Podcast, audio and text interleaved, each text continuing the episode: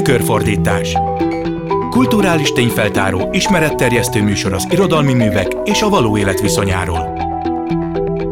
Tükörfordítás jó napot kívánok! A Klubrádió mikrofonjánál Pályi Márk köszönti Önöket. Ebben a műsorban általában a szövegek és a valóság viszonyával foglalkozunk, és olyan témákat szoktunk érinteni, amelyekről kevesebb szó esik. A mai adásnak lesz az eddigiek közül talán a legkevésbé megfogható a témája, nagyon különös szerzőket és írásaikat, illetve műveiket fogjuk bemutatni, amelyekben az összes különbözőségük mellett is van valami nagyon közös. Mind a négy szerző egyébként sajnos, aki a mai adásunkban szerepel, 40 éves kora előtt halt meg. Az ígéretes filmdramaturg Varga Vera 30 éves korában autóbalesetben halt meg Budapesten az Istenhegyi úton 1979-ben. Az erdélyi színész és író Darkó István egy úszómedencébe fulladt bele 1982-ben 28 évesen. A zseniális stiliszta, tárcaíró és regények szerzője Hevesi András a francia hadsereg önkénteseként halt hősi halált 40 évesen a második világháború kezdetén, és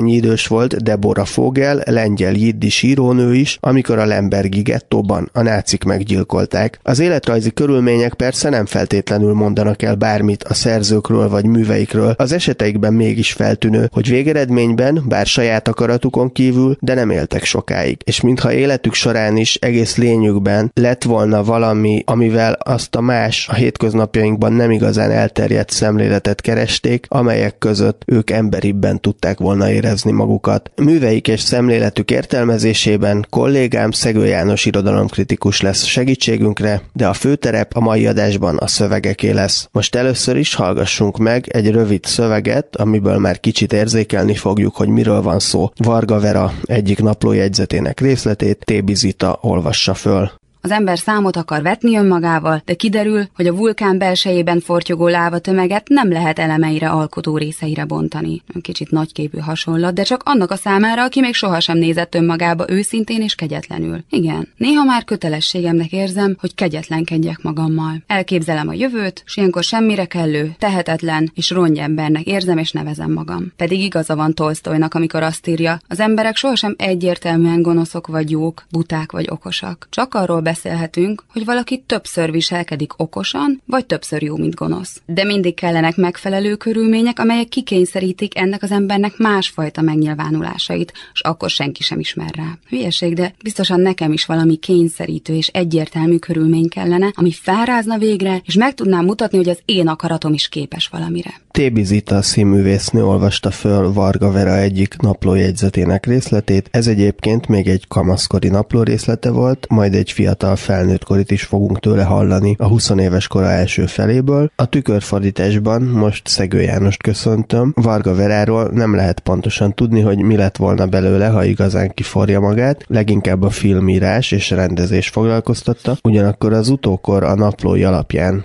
tudja megközelíteni őt leginkább, amelyet a halála után kiadtak. Ő a 70-es évek Magyarországán élt, és ezzel az előbb hallott napló részlettel meg is adta a felütést a műsorunkhoz. A mai szerzők mindegyike valami olyat érzékel, amit általában az emberek nem szoktak érzékelni, máshogy működik a lelkük, vagy mást vesznek észre, és ez nagyon sok feszültséget szül bennük, és részben azért itt valószínűleg egyéni problémákról is szó van, de mégis artikulálnak valami olyan részt a létezésből, amit enélkül nem vennénk észre. És hát Varga Vera szövegei, amiket hallhatunk, azok annak is jó példái, hogy az, amit Karinti Frigyes bölcsen és ironikusan úgy fogalmaz meg, hogy kint és bent is fogni egeret, mennyire elválasztatatlan attól, hogy valaki idegen is legyen a saját életében, miközben megpróbálja körülírni azt, és ebből a szempontból nekem Schlegelnek az egyik irónia definíció jutott az eszembe, Friedrich ráadásul meg ketten voltak, hogy ironikus legyen a történet, aki azt találta leírni az egyik jegyzetébe, hogy az irónia az a végtelenül teljes zűrzavar tiszta tudata, és itt a naplónál pedig pedig a műfaj nagyon fontos, azt hiszem, hogy kinek íródik a napló, ami egyfelől egy örökké elcsépelt ilyen házi buli konyha kérdés, hogy ki olvashatja, mit olvashasson, de nézzük a szerző felől, hogy amikor ő ezeket írta, akkor ő mire gondolhatott, ő magát olvasta és gondolta arra, hogy ezt más is olvashatja. Én azt gondolom ezeknél a szövegeknél egészen felszabadítóan hat annak a szabadsága, hogy nem feltétlenül gondolt a külső kontrollra és arra, hogy ehhez majd ki mit fog szólni. Tehát nyilván nem tudható, hogy ő neki hamar véget ér az élete, de innen nézve ebből az élet életrajzi vagy halálrajzi tényből még radikálisabbak ezek a töredékek. Fogunk hallani még Varga Verától napló részleteket, most viszont egy olyan szerzőtől fogunk hallani részt, aki másoknak szánta, amit csinált. A Kolozsvári születésű író és színész Darkó István alkotása fog következni. Ő a Nagyváradi Színház tagja volt, amikor 28 évesen belefulladt egy úszómedencébe. Ő készítette a Ceausescu érában azt a macska rádiót, amelyből most részleteket fogunk hallani. Ő is írta, ő is adja elő, ő rögzítette az effektusokat is hozzá, és magnószalagra rögzítette eredetileg és ez a kafkai rémdiktatúra, ami a most következő hanganyagból is kitapintható lesz, talán hasonló élményvilágot hordoz, mint a többi mai szerző egyéni tapasztalatai, amelyeket szintén fogunk hallani, illetve már egy rövid részletet hallottunk. Egy ilyen helyzetben az emberek közösségileg is elkezdenek úgy működni, mint ahogy normális körülmények között csak a legérzékenyebbek, illetve ha nem is kezdenek el úgy működni, attól félnek, vagy olyan dolgokon képzelődnek.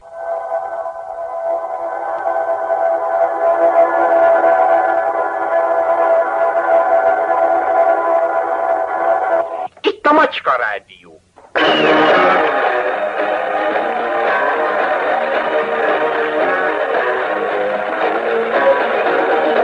A 25, 31, 41, 49 és 80 méteres rövidhullámon. Műsorunkat elkezdjük.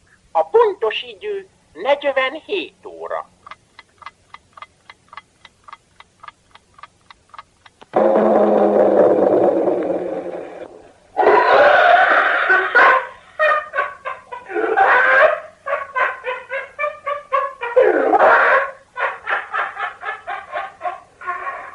Hallgatóink, a Macska Rádió gonosz műsorát közvetítjük.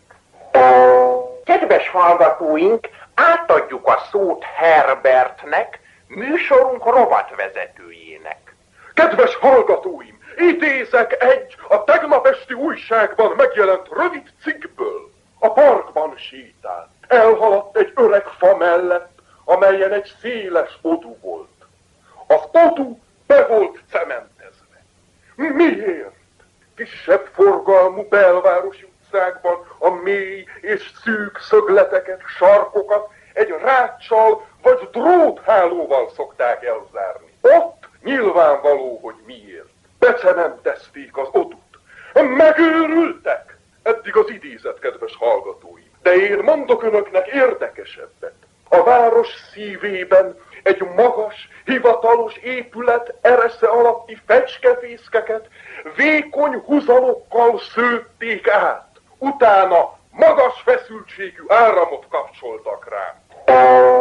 Műsorunk további pontjai a mindennapi életben nyújtanak betekintést.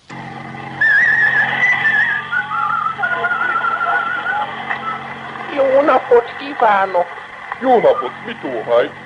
Jaj, kérem szépen, nem tudja véletlenül, hogy mikor kell jöjjön a busz, mert itt állok már egy órája, és nem jön. Hát kérem szépen, ez a rendkívül ritkán jár. Jaj, kérem szépen, nézze meg, mennyi csomagom van, és nézze, milyen sokan vannak. Jaj, nem tudom, mit csináljak. Nem maradna itt hogy segítsen nekem felrakni a csomagokat, mikor megjön a busz. Nem tudom, egyedül kérem. Hogy ne kérem? Nagyon szívesen.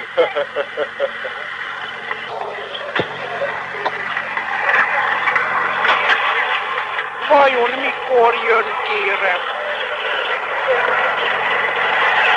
Jaj, jaj, né, né, itt van, itt van. Na, gyorsan segítsen, kérem, gyorsan a csomagokat. Na, vegye, jaj, hozzuk, vigye, segítsen, kérem. Jaj, mi van? Engedjen el. Miért fogott le? Hogy ne tudjon felszállni. De hát kérem, mi van? Engedje el a karomat. Mit akar, kérem? Jaj, el, elmegy a busz! Jaj, kérem, jaj, elmegy, né, elmegy! Na, viszont látásra!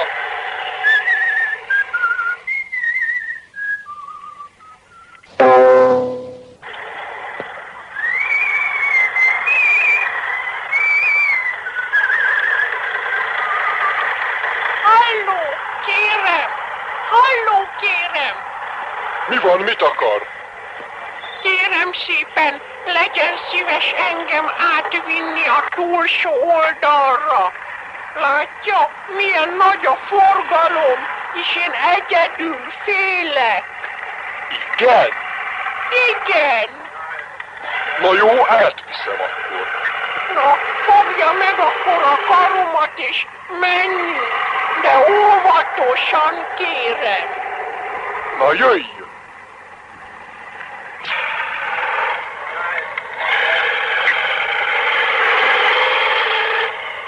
Mi van, kérem? Mit csinál? Miért engedje el a karomat? Na viszont látásra kérem, Mi van? Itt hagy engem az út közepén.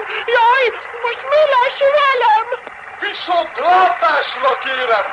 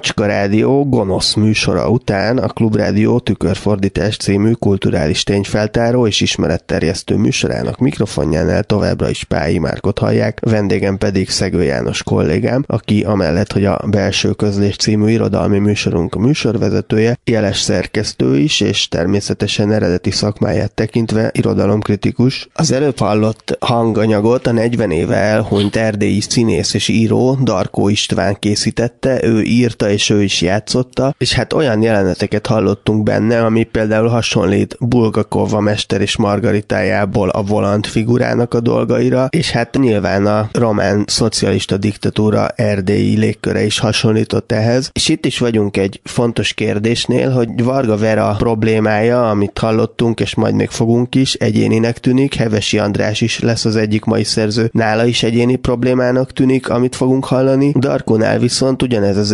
élményvilág, amit talán skizofrén dekadenciának is lehetne nevezni, egy közösségi problémaként jelenik meg. És ebből azt látjuk, hogy a zsarnokság tulajdonképpen ugyanúgy hat az emberekre, mint önmagában a társadalmi létezés, csak hatványozottabban, tehát sokkal többekre és sokkal erősebben. És ezért nem csak a legérzékenyebbek problémájaként jelentkeznek ezek a feszültségek és ezek a kétségek, hanem az egész közösség problémájaként. Igen, és talán a féle macska rádió az tényleg egyfajta egészen radikális szabaduló gyakorlat, vagy szabadsággyakorlat, hisz ez a performance, magam talán annak nevezném, a nyilvánosságot egy egészen radikálisan korlátozó neosztalinista diktatúrában hangjátszik el a szabad rádió fogalmával, és ez a műfaj, mintha igencsak megelőzte volna a korát, ha kicsit túlzok, akkor ez egy nagyon jellegzetes kelet-európai podcast is, amiben a előadó az teljesen uralja az összes létező regisztert. Emiatt a befogadhatósága is szerintem nem könnyű Darkónak, de nagyon tanulságos. Térjünk vissza időben ugyanúgy a 70-es években, mint ahogy Darko Istvánnál hallottuk, de budapesti környezetben és egy sokkal puhább diktatúrában született szöveghez, ahol ilyen értelemben talán el is hanyagolhatóak ezek a körülmények. Varga Vera naplóiból már hallottunk egy rövid részletet az adás elején. Most hallgassunk meg újra egy részletet belőle, Tébi Zita fogja felolvasni, utána pedig Szegő Jánossal folytatjuk a beszélgetést a mai szerzőkről és a szövegeikről. Hogyan élek? Minden nap fél tizenegyre bemetrózom abba a szerkesztőségbe, amelyet utálok. Nem speciális tulajdonságai miatt utálom, hanem mert nem másmilyen, mint amilyen. Mint amilyennek én szeretném. Tisztában vagyok azzal, hogy helyzetem kivételezett. Még nem voltam 22 éves, amikor egyetlen irodalmi heti lapunkhoz kerültem a véletlen folytán, a véletlenül és csak ritkán adódó bizalom következtében, amely életem során már egy párszor olyan szerencsét zúdított a nyakamba, amelyel nem tudtam élni, amelynek én csak a fonákját érzem. Miért vagyok én olyan? Olyan, hogy csak a fonákját érzem, miért nem jó nekem semmi, amikor jó is lehetne. Ahogy én, úgy más is oda kerülhetett volna akárki. Ez általában morális érzékenységemet sérti, mindazt, ami vagyok, a véletlen, az esetlegesség szintjére fokozzák. De véletlennek igazán nem váltam be, mert mások is érzik, hogy én a dolgoknak csak a visszáját érzem. Jól lehet minden arra szorítana, hogy boldog, elégedett és hálás legyek. Kíséri azt, hogy 14 éves korom óta fél évenként úgy érzem, hogy életem válságba került, de legalábbis forduló pontjához érkezett. Stennem, cselekednem kell, de azonnal valamit, hogy valami, amiről csak halvány sejtéseim voltak legtöbbször, elnevesszem mindörökre. Riaszt ez a múlt. A gondolkodás e formájának lapossága, és perspektívátlanságának lapossága,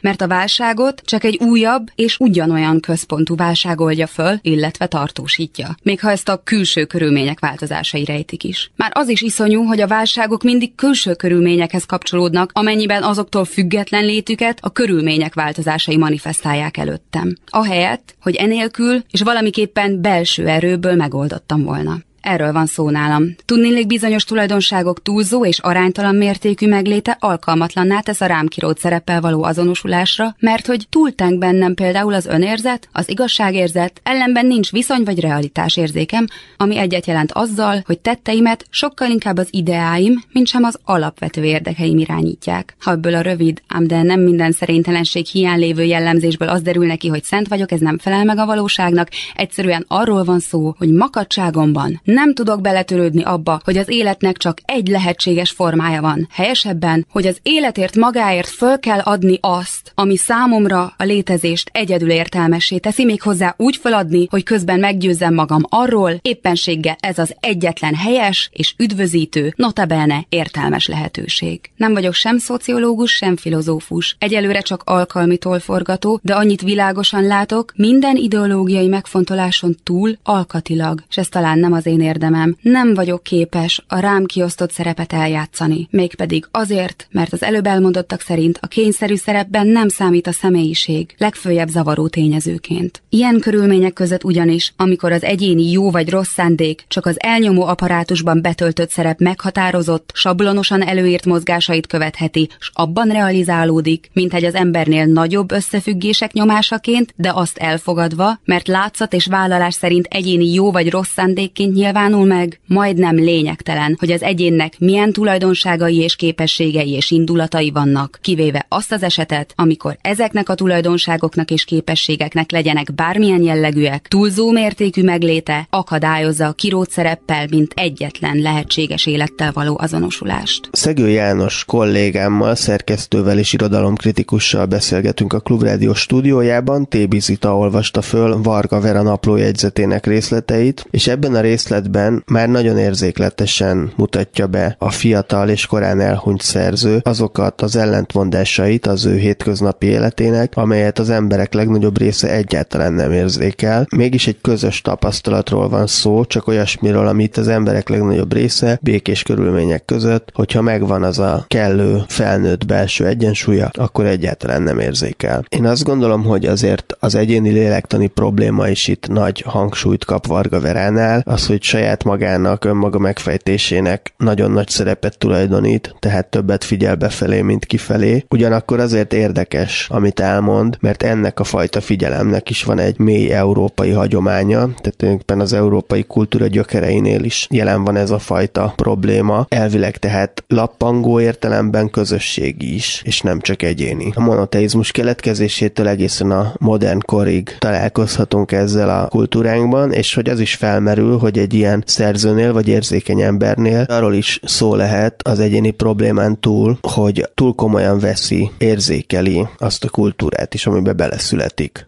És, és ez a mai kultúra, amiben mi vagyunk, amikor ezekkel a szövegekkel találkozik, akkor már nem tudja azt hiszem elválasztani egymástól a szerző életét, a szerző halálát, amelyekre a bevezetőbe kitértél, és ezeket a szövegeket. És ebből a szempontból nagyon elgondolkodtató, hogy mit nevezünk művészetnek, és hogy a művészeten kívül van egy olyan régiója az irodalomnak, meg a kultúrának, ami esetleg a mi életünket segíti jobb belátásra bírni, de abban az értelemben nem művészet, mint más művészeknek az alkotásaik. Amit megmondasz, hogy ennek az európai gyökerei, ennek a vallomás irodalomnak nagyon sokszor a vallomások általában a hazugságoknak a fölfűzései és a konstrukciói, tehát hogy mi az, amit én bevallok. Az eleve egy olyan helyzet, mint hogyha valamivel szemben kellene bevallanom dolgokat, és ez a vallomás lehetőség lenne arra, hogy én mondjam el a történetemet. Én a Vargánál azt látom inkább, hogy ő nem val, hanem elcsodálkozik, hogy vele mi minden történik, és pont az nincs benne, hogy valakivel szemben akarná átdolgozni a saját életét, ha tetszik. Nagyon izgalmas, majd a többi szövegnél is megnézhetjük ezt a szempontot. Most lépjünk egyel hátrébb, és hallgassunk meg egy olyan szöveget, amelyet egy lengyel jiddis írónő írt, Deborah Fogel, aki ezt a tapasztalatot próbálja esztétikailag megragadni. Most hallgassuk meg tőle tehát az Októberi Esték című tárca írását Grisnik Petra színművésznő előadásában, és utána folytatjuk még a beszélgetést Szegő Jánossal. Ahol az utcák és a járdák kikerekednek, eközben gesztenyefák nőnek.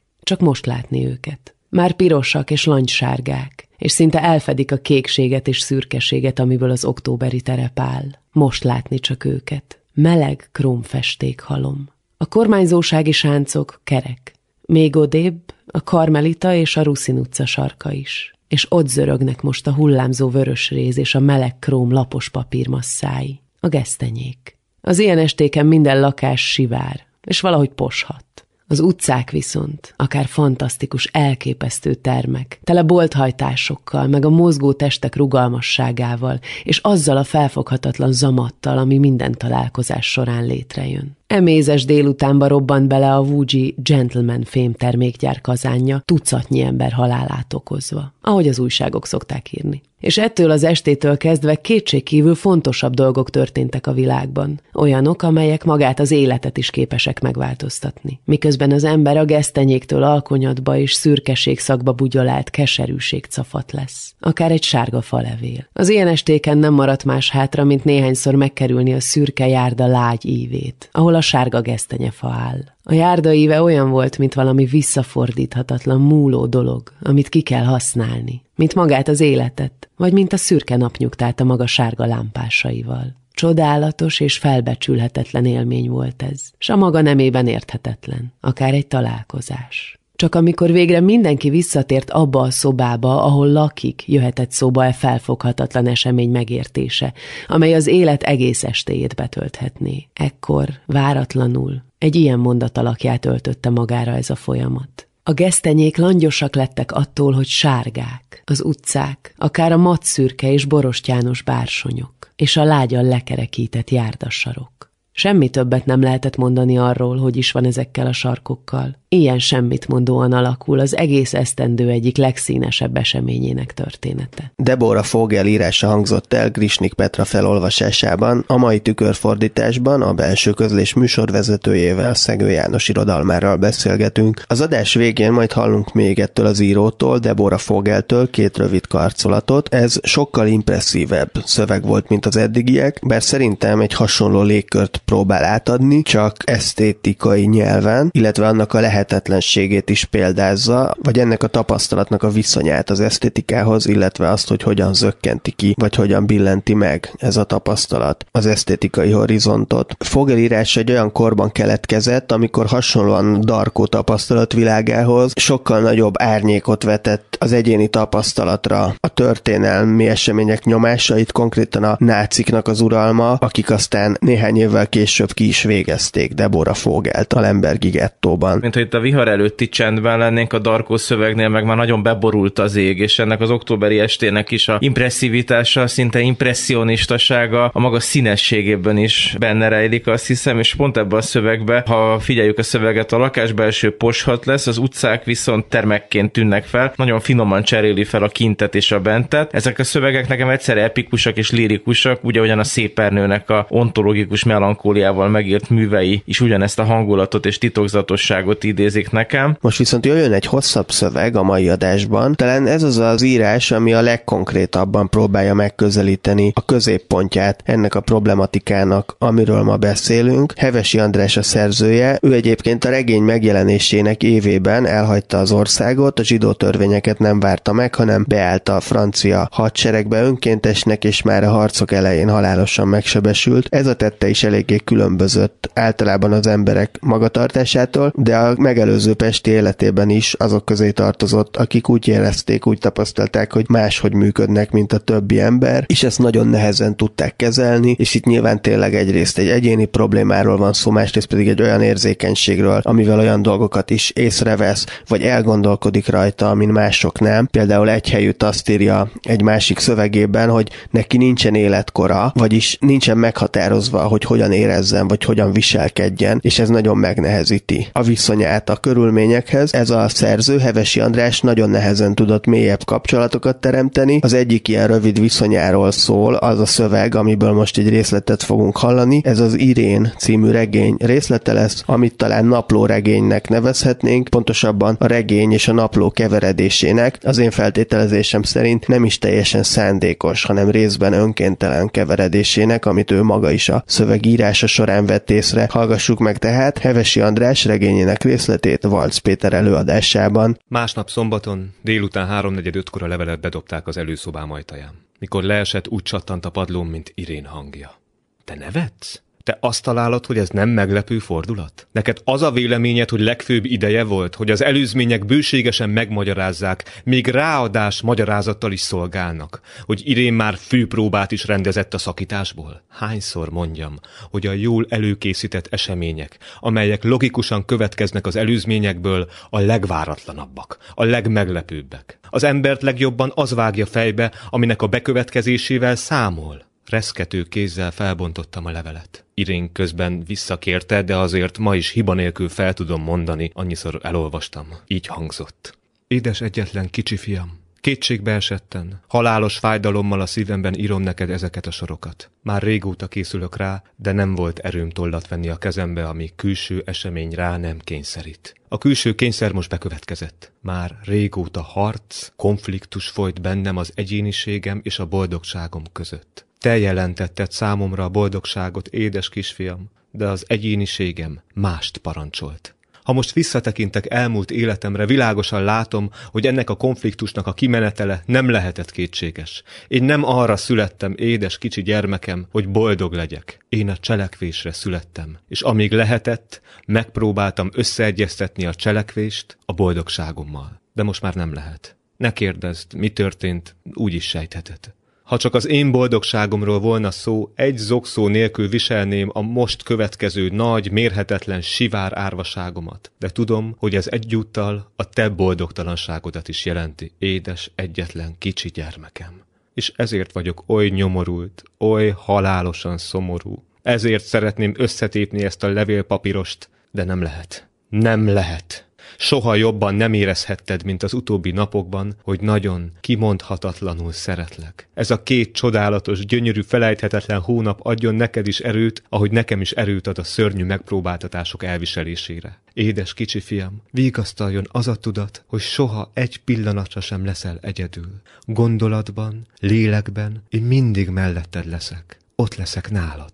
Egyetlenem, nem történt semmi. Nincs vége semminek. Talán visszatérek hozzád, talán hamarabb, mint gondolod, de neked addig nem szabad jelentkezned. Kérve kérlek, ne roncsd el, vagy ne nehezítsd meg a hozzád való visszatérésemet, és mindenki másnak mond azt, hogy végleg szakítottunk. Isten vele, drága egyetlen kicsi fiam. Ölel, csókol, feldult, szerencsétlen, boldogtalan Iréned. Szép levél, mi? Micsoda szakértelem, micsoda technika. Ez a lány úgy tud szakító levelet írni, mint te vagy én vezércikket. Iskolában kellene tanítani.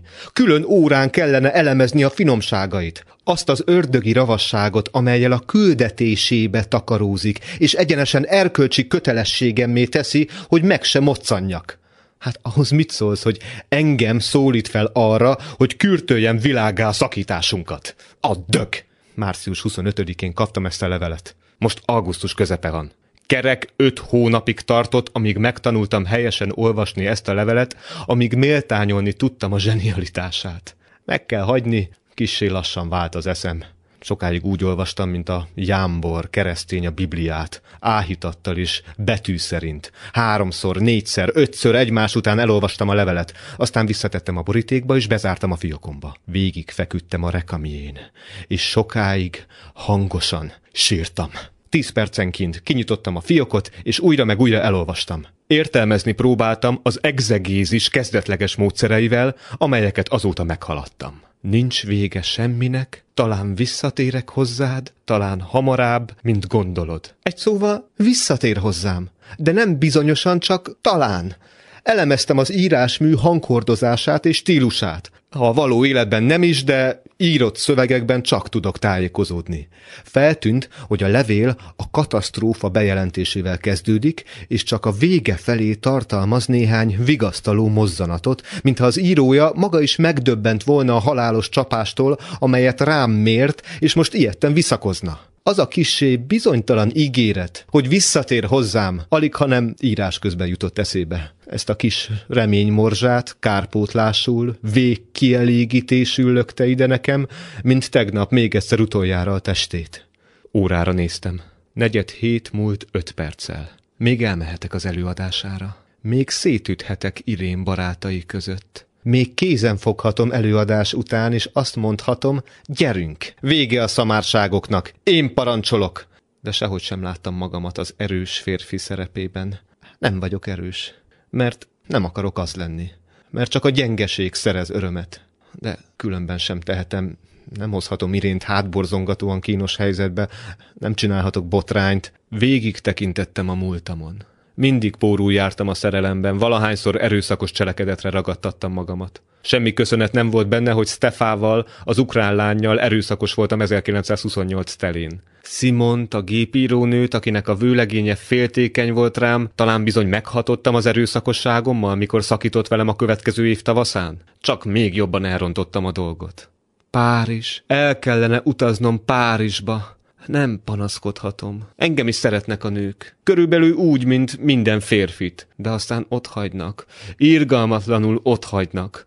Olyan vagyok, mint a finom művelt tárcacsevegés, amely túlszedésbe kerül és kézen közön elkallódik a nyomdában, mert a vaskosabb, vonzóerejű rendőri és politikai szenzációk mindig kiszorítják a labból. Már csak azért sem mehetek el ma este Irén előadására, mert ezzel durván belegázolnék a küldetésébe. Szentségtörést követnék el. De nem. Hiába kutatom át a múltamat, nem találok benne hasonló esetet, amelyen okulhatnék. Irén egyetlen, páratlan valaki. Világcsoda. Stefának vőlegénye volt, Simonnak vőlegénye volt. Irének nincs senkie, hiszen maga is nagy sivár árvaságról ír a levelében. Irén a küldetésiért hagyott el engem. Magasrendű erkölcsi eszményeknek áldozott fel. Irén, talán ezért nem reménytelen a dolog. Egy eszménnyel mégiscsak könnyebb megbirkózni, mint egy másik férfival. A gondolatok hallhatóan és láthatóan sisterektek a fejemben, időnként kigyulladtak, mint a körúti transzparensek. Néhányszor szíven ütött az egész ügy furcsa, érthetetlen, megdöbbentő képtelensége. Mi ez az egész kémkedési história, amelynek Irén feláldoz? És mi az, amit nekem állítólag sejtenem kellene? Rátörtek? Pisztolyjal kényszerítették, hogy szakítson velem?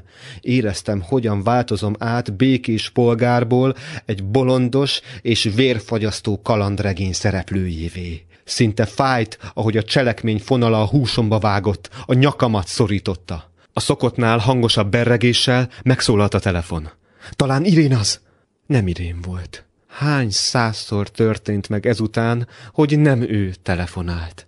Egy jó barátom felesége vacsorára hívott. Ráértem, elfogadhattam a meghívást. Háromnegyed hét. Most kezdenek szállingózni a tanterembe az öreg kisasszonyok, a tudásra szomjas magántisztviselők és a terebélyes családanyák. Irén nem sokára felmegy a katedrára, az új, testéhez simuló babos mintájú ruhájában, amelyet az én unszolásomra csináltatott. Talán a fején van a könnyű hegyke kis kalap, amelyet szintén én erőszakoltam a régi cukorsüveg helyébe nem sokára megszólal. Kinyitja nagy száját, ezt az elvetemült és kimondhatatlanul izgató száját, amelyel úgy tudott csókolni. Mindjárt megkezdődik tétova tapogatózó, megmegálló, egyhangú, de néha kiszínesedő, felújongó dikciója.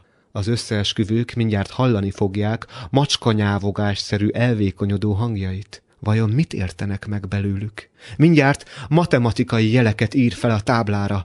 Vajon a kréta most is eltörik a kezében, mint a múltkor? Megint rám tört a hangtalan sírás, csak a könnyeim folytak. Hogy kínozzam magamat, felidéztem zümmögő dúdolását a fürdőszobában, öltözködés közben. Sorban elmondtam valamennyi becéző nevét. Rengeteg volt. Legjobban ezt az értelmetlen szót szerettem, szlávos hangzása és félszeg gyöngétsége miatt.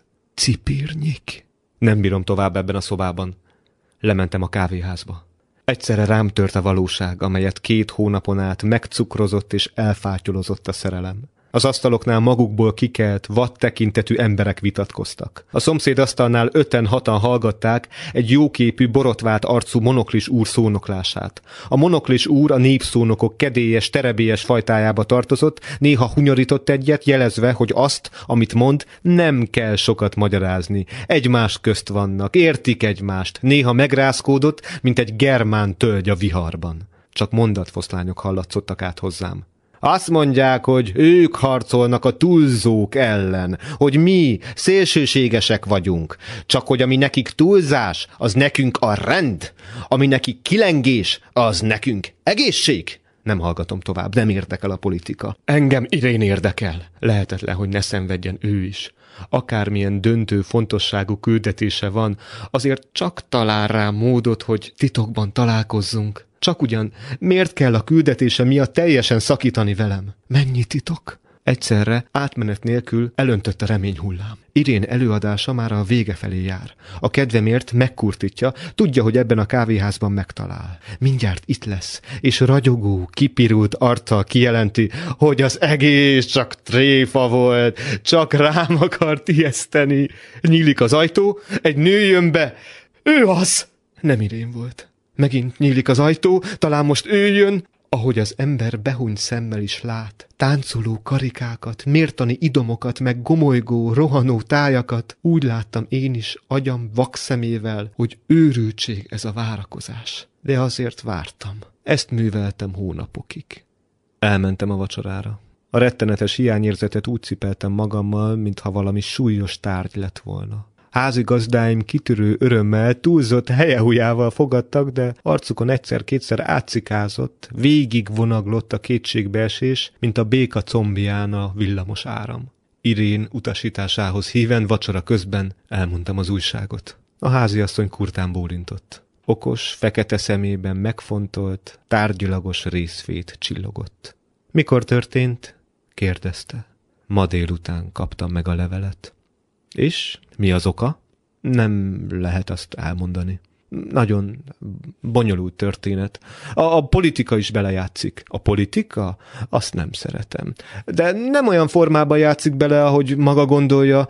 Az egész ügy olyan végtelenül bonyolult. Ha elmondanám, akkor megértené, de nem szabad elmondanom. Csak annyit árulhatok el, hogy sokkal nemesebb és magasrendűbb oka volt a szakításra, mint első pillantásra gondolná az ember.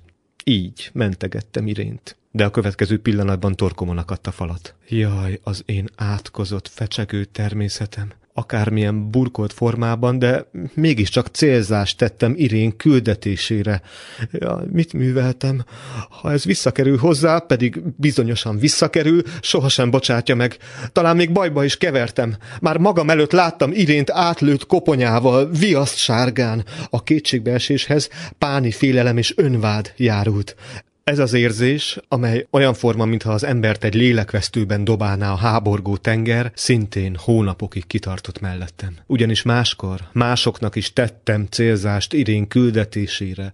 Főképp nőknek, és valahányszor elszóltam magamat, utána álmatlan éjszakákon reszketve találgattam, hogyan, milyen utakon kerül ez vissza hozzá. Hiába. Közlékeny ember vagyok, de azért a titok lényegét hűségesen megőriztem. Most mondom el először, amikor már úgyis minden mindegy, és amikor már végre valahára rájöttem, hogy nincs is titok, már megint ellövöm a puskaporomat, előre bejelentem, és elrontom a leghatásosabb fordulatomat. Mondtam már, hogy nem regényt írok, hanem vallok ahogy a régi módi regényekben az időjárás mindig a szereplők lelki állapotához igazodik, boldogsághoz napfényes ég, kétségbeeséshez mennydörgés, meg záporeső dukál, úgy alkalmazkodott ezekben a hetekben egész Budapest az én boldogtalanságomhoz. Tökéletesen értettük egymást. Ez a város, meg én. Egy húron pendültünk. Én kényeskedtem, udvariasan, zárkózottam, mosolyogtam, mint akinek az egészhez nincs semmi köze. Elkerültem a bíztatást, esdő, rimánkodó, rémült pillantásokat. Nem vettem észre a sírásba billenő elkínzott mosolyokat. Budapest szeliden, szinte jóságosan tűrte, hogy megtagadjam. Házigazdáim kellemes és könnyed társalgása alól is csak hamar kitört a lappangó vulkán. A kimért nagyvilági hangok csak hamar hörgésbe fultak. Én kimegyek Amerikába, és kiviszem a gyerekeimet, mondta a háziasszonyom. Elmegyek szakácsnőnek Fiadelfiába vagy Los Angelesbe. Heti 20 dollárt is megkereshetek. Abból eltartom a gyerekeimet. Tíz év múlva amerikai állampolgárok lesznek. Én itthon maradok, mondta a házigazdám, szórakozott, vontatott hangon. Ő is favágó lélek volt, mint én. Úgy látszik vállalkozó szellem, kalandvágy, ma már csak a nőkben van. Te, te, te, fütyülök rád, nem rólad van szó, hanem a gyerekeidről. Mi lesz a gyerekeiddel? Rendben van az útleveled? Nincs rendben. Hát járj utána, te szerencsétlen. Majd utána járok, ha szabadságra megyek. Egyelőre ráér. Nem lehet rajtatok segíteni, mondta az asszony, és vállat vont. Én nem sokára elköszöntem. Nem tudtam hosszabb ideig egy helyben maradni. Az asszony kedvesen, gyöngéden, egyszerűen megcsókolta az arcomat. Így adta tudtomra, amit eddig nem árult el, hogy részt vesz a szerencsétlenségemben. Megindultam hazafelé. Kis kerülővel mentem a budai vendéglő felé, ahol Irén a forradalmárokkal mulatott. Benézek, végigmegyek az éttermen, mintha keresnék valakit, aztán kijövök. Nincs ebben semmi feltűnő. Nem, nem szabad. Erősnek kell lennem. Nem alázhatom meg magamat végképp. Nem mutogathatom a vereségemet. Gyerünk haza! Egy másik kocsma előtt megálltam. Ilyenkor az emberek állítólag italba folytják a bánatukat. Az én bánatom úgy látszik épp úgy elüt a szabálytól, mint a boldogságom. Bár, amint tudod, szeretem a bort, most egyáltalán nem kívántam. Fél tizenegy volt, mire hazaértem. Hónapok óta nem kerültem ilyen korán ágyba. Most nem éreztem sem kétségbeesést, sem reményt, zsibbat, csügget, kábult, fájdalom sajgott bennem, olyan voltam, mint a megvert kutya. Álmomban megjelent az anyám. Szokása szerint a kulcsait csörgette. Még nem kellett, még nem fanyalottam rá, elkergettem, és utána sokáig álmatlanul hánykolódtam az ágyban. Hétfőn délután megittam egy fél üveg konyakot, és kóvájgó fejjel elrohantam hozzá, Irénhez. Még a régi szállásán lakott. Ő nyitott ajtót. A tekintetében egy kevés meghökkent csodálkozás tükröződött, de azért kedvesen fogadott. Görcsösen magamhoz szorítottam.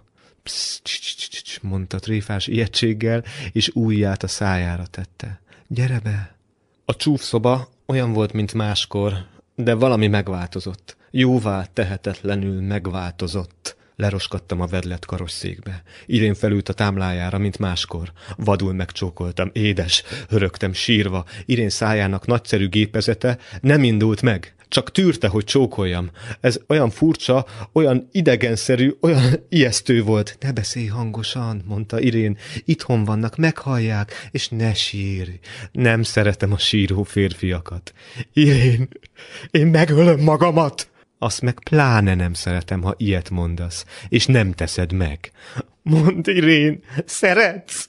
Nagyon szeretlek. Hadart a gépiesen, de én hittem neki. Hát akkor miért? Ne kérdezd, ennek meg kellett történnie. Irén, tudom, hogy nincs jogom tőled bármit követelni. Eszem ágában sincs ragaszkodni a házassághoz. Tudom, hogy nyomorult koldus vagyok. Tudom, hogy vége mindennek. Már hogy volna vége? Ne haragudj, de ezt én igazán jobban tudom. Egyelőre nincs semmi baj. Nem készül semmi változás. Nyugodtan írhatod a regényedet. Azt akarom mondani, hogy azért néha titokban, mellékutcákban, kis kávémérésekben találkozhatunk? Úgy szeretlek. De mi értelme van? Mire való újra meg újra felszaggatni a sebeket? Most már várjuk ki, amíg túl leszünk az egészen. Ez talán már hat hét múlva megtörténik. Irén, akkor az enyém leszel? Nem tudom, felelte ideges, ingerült arccal.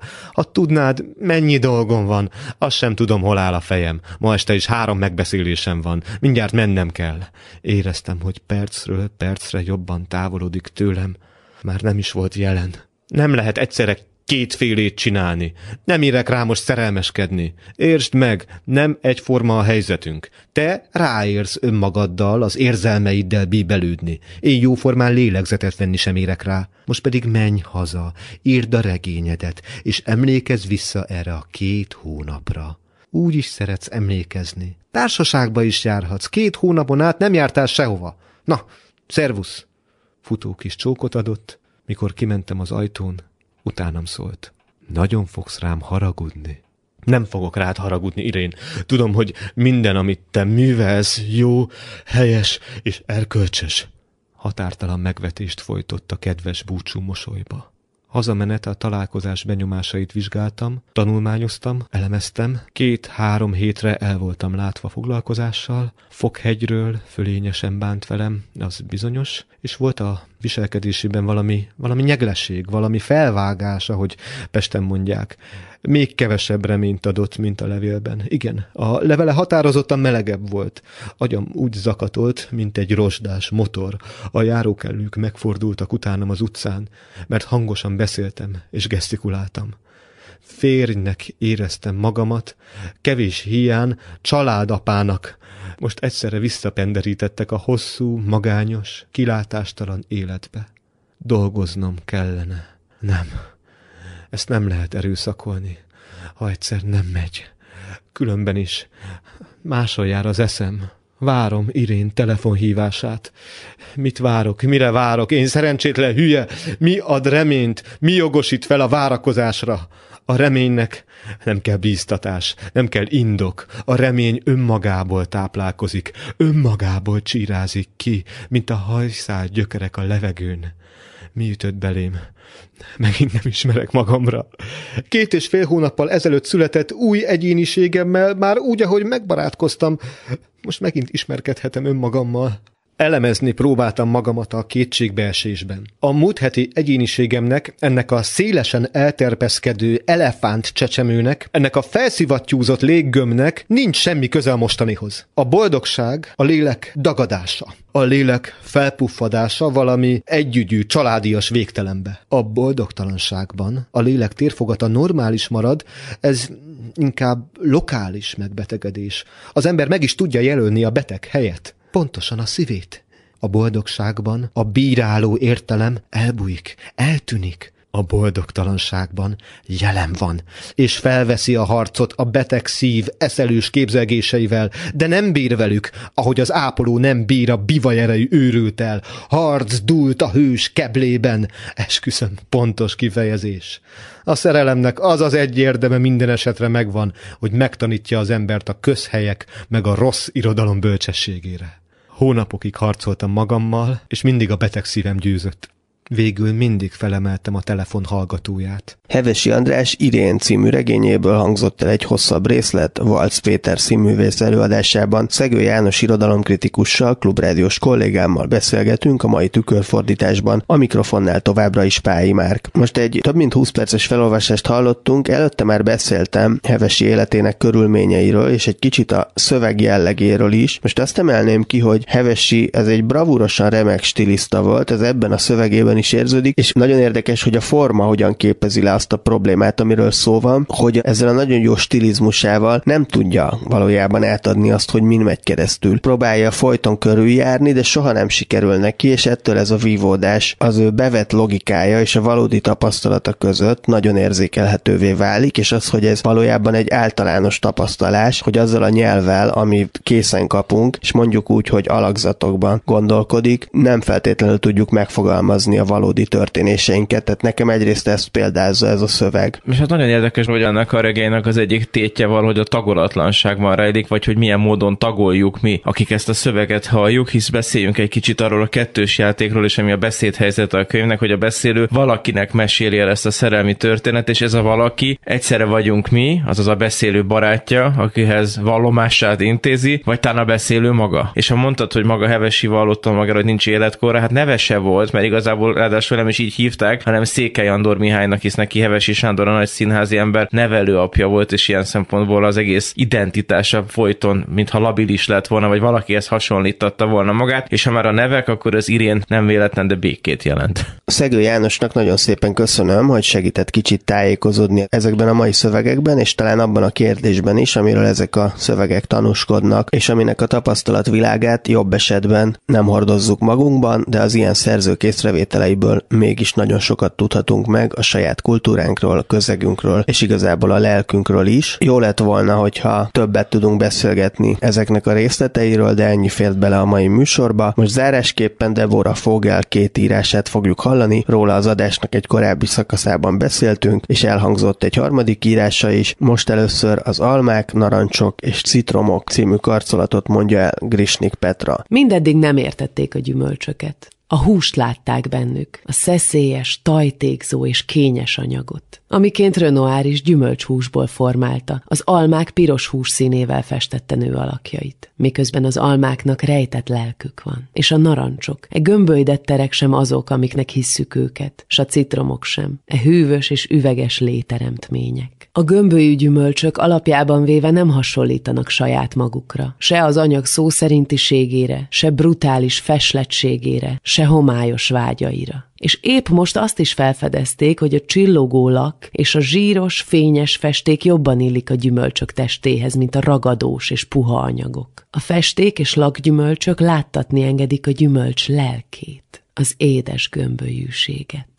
Így aztán fölöslegesnek bizonyultak a húsos gyümölcsök, csupa nyugtalanság testükkel. A boltok cégtábláin pedig, a gyümölcsök mellett, kerekpöttyökkel kék fénymázas emberi alakok néznek. Ama júliusi delek idejéből mosolyognak az ég kék festékével, amikor még az ég is kemény és hűvös lakból van. Így vonultak be az életbe a lak, hűvös és csillogó gyümölcsei. Deborah Fogel, jiddis lengyel írónő, Almák, Narancsok és Citromok című karcolatát olvasta föl Grisnik Petra, és még egy hasonló tárca hátra van, azzal búcsúzunk a tükörfordítás mai adásában, a Tányérok és Poharak című írással, amely ugyanezt a gondolati kört és érzésvilágot folytatja. A mai adásban Szegő Jánossal beszélgettünk néhány különös szerzőről és műveik gondolatvilágáról. Varga Vera napló részleteit Tébizita, Hevesi András regény részletét pedig Valc Péter olvasta föl, valamint Darkó István macska rádiójából is elhangzott egy bejátszás. Most következzen tehát Deborah Fogel írása Grisnik Petra előadásában. Én megköszönöm a technikai segítséget Lantai Miklósnak és Túri Luinak, önöknek pedig a figyelmet Pályi Márkot hallották. És akkor az is kiderült, hogy a hűvös üveg és porcelán teremtményeket sem értették mindeddig. A poharak és a tányérok naponta ötször is az emberek társaságába kerülnek, az emberi élet rendjébe és szürke eseményei közé. A köztes időben azonban a kredencen állnak, a vitrínben és a polcokon nyugszanak. Azokat a negyedórákat várják, amikor az emberek igényt tartanak hűvös, kellemes és gömbölydett körvonalakkal teli lelkükre. És már nem tudni, hogy e körvonalak a várakozás egy csöpp egyensúlyával az áttetsző porcelán vonalai-e a levegőben, vagy tán maga a kék és végtelen, fehér gömbölyűséggé szilárdult levegő. Az asztali edények vonalaiban megtorpan egy pillanatra a nagy tér. Leveti önnön nagyság a gömbölyűsége hűvös porát, s megy tovább rendíthetetlenül és tragikusan az új lehetőségek súlya alatt. És talán ebben áll a közönséges asztali edények fontossága és sorsa a világban. E felfedezés pedig éppen abban az időben látott napvilágot, amikor az élet geometrikus eseményeiről szóló legenda keletkezett. Tükörfordítás Kulturális tényfeltáró, ismeretterjesztő műsorunkat hallották.